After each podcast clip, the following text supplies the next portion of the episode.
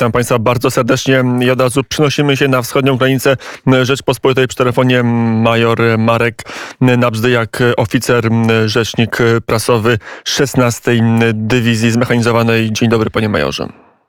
Dzień dobry, panie redaktorze, dzień dobry państwu. Wczoraj późnym wieczorem, około godziny 12, doszły informacje, że na północy od Kuźnicy Białostockiej doszło do przerwania pasa granicznego, że grupa kilkudziesięciu migrantów przerwała pierwszą linię zasieków. Jak wyglądała noc na tym odcinku granicy, którą strzegą żołnierze 16 Dywizji?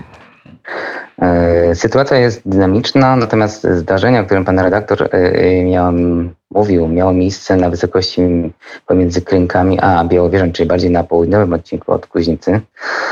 Dwie kilkudziesięcioosobowe grupy migrantów udało się przerwać, przedostać się przez ogrodzenie, weszli na terytorium naszego kraju, ale oczywiście sukcesywnie byli zatrzymywani zarówno przez funkcjonariuszy Straży Granicznej, jak i naszych żołnierzy, którzy współpracują na co dzień ze Strażą Graniczną. Także te grupy migrantów zostały zatrzymane, zostały ponownie odstawione na stronę granicy polsko-białoruskiej i przeszły ponownie na stronę białoruską. Jak technicznie takie przerwanie wygląda? Tam jest siatka, tam jest potem koncentrina, drut kolczasty. To wydaje się nieproste do wykonania. Oczywiście nie jest to proste.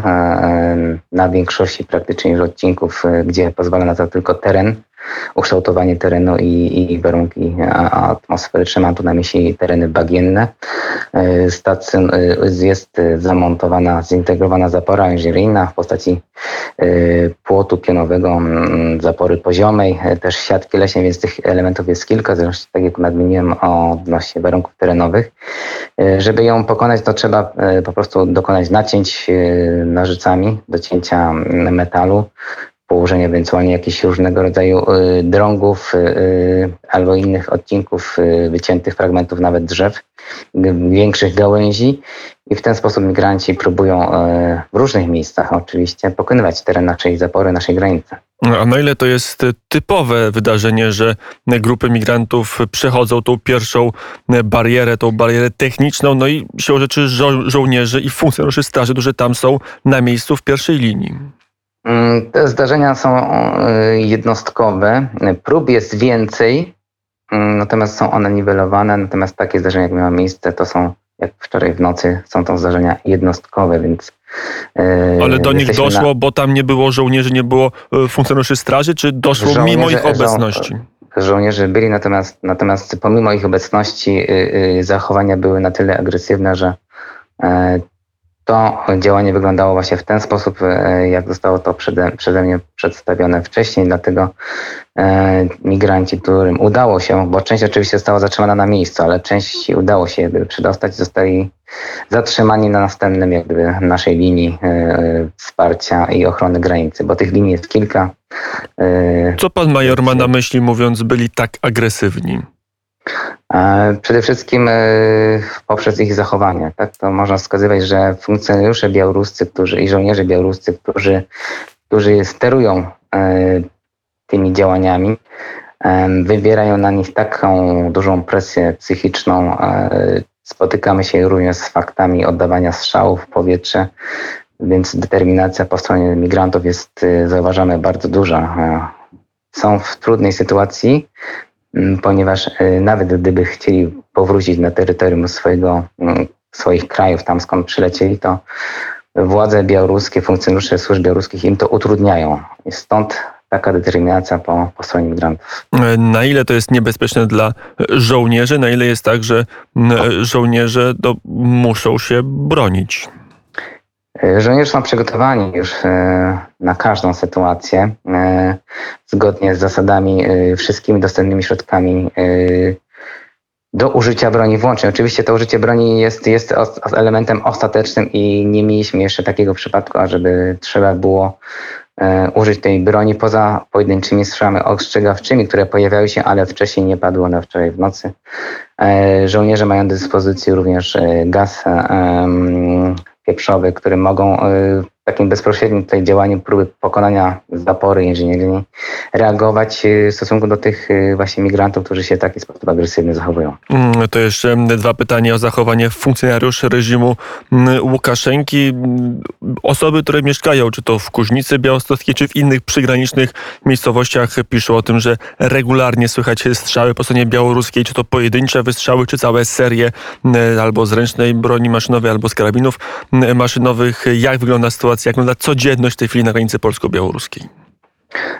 Ta codzienność jest zbliżona do tego, o czym mówił pan redaktor. My również słyszymy i zauważamy te wystrzały, które pojawiają się mniej więcej w otoczeniu migrantów, którzy koczują na granicy zarówno na Kuźnicy, czy w rejonie Kuźnicy, przejścia granicznego, jak również w mniejszych ilościach na innych odcinkach granicy.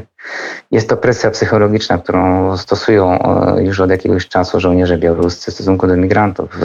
Te pojedyncze wystrzały czy krótkie serie z karabinów, one mają za zadanie przymusić migrantów do zdecydowanego działania, a z drugiej strony pokazać, że to jest jedyny kierunek, gdzie powinni oni się przemieszczać. Jak się zachowują funkcjonariusze Łukaszenki wobec polskich żołnierzy i funkcjonariuszy, bo czasami dochodzi, to jest pas graniczny, jest płot, kilkanaście metrów dzieli polskich żołnierzy od ludzi Łukaszenki.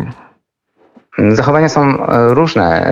Spotykamy się z próbami czasami nawiązywania jakiejś rozmowy, a zdarzają się też przypadki, które miały miejsce wcześniej, kierowania broni w stosunku do naszych żołnierzy, oczywiście bez jej użycia, ale jest to taka forma też próba zastraszenia naszych żołnierzy. Jak rozumiem, to jakoś ewoluuje, powiedział pan wcześniej, czyli kilka dni temu były takie próby, teraz to zostało wstrzymane. Tu jest jakaś wyraźna zmienność, to jest po prostu przypadkowe, że akurat w ostatnich dniach nie było tego typu wypadków. Tu nie ma konkretnej zasady działania. Te próby były odnotowane wcześniej. Ostatniej nocy takich prób nie mieliśmy, więc to zależy pewnie od rozwoju sytuacji danego dnia, tudzież danego wieczoru, bo te Ostatnie pytanie, dane wywiadowcze, dane także, które przesyłają niezależni białoruscy dziennikarze, pokazują, że być może dzisiaj, być może jutro pojawią się kolejne fale migrantów, że te kolejne punkty się pojawią. Czy Polacy są na to gotowi? Jesteśmy przygotowani. Te informacje również do nas docierają, dlatego dowodzący operacją odcinka tutaj w terenie województwa podlaskiego, dowódca 16 Dywizji odpowiednio reaguje i przygotowuje nasze pododdziały do właściwego działania, do koncentracji, do wszystkich tych czynności związanych z zabezpieczeniem granicy właśnie na tych odcinkach, gdzie ewentualnie możemy się spodziewać kolejnej próby przejścia na terytorium Rzeczypospolitej. Ta noc będzie równie niebezpieczna i równie trudna jak ta, która minęła? Czekamy, jesteśmy w gotowości, że jesteśmy tam praktycznie 24 godziny na dobę, więc myślę, że nic nie jest w stanie nas zaskoczyć. Będziemy tylko reagować na te miejsca, gdzie nastąpi jakaś eskalacja działania ze strony tutaj migrantów, czy też kierujących nimi służbami białoruskimi. Powiedział major Marek Nabzdyjak, rzecznik prasowy 16 Dywizji Zmechanizowanej, która służy na granicy polsko-białoruskiej. Panie majorze, dziękuję bardzo za rozmowę. Dziękuję również, do usłyszenia.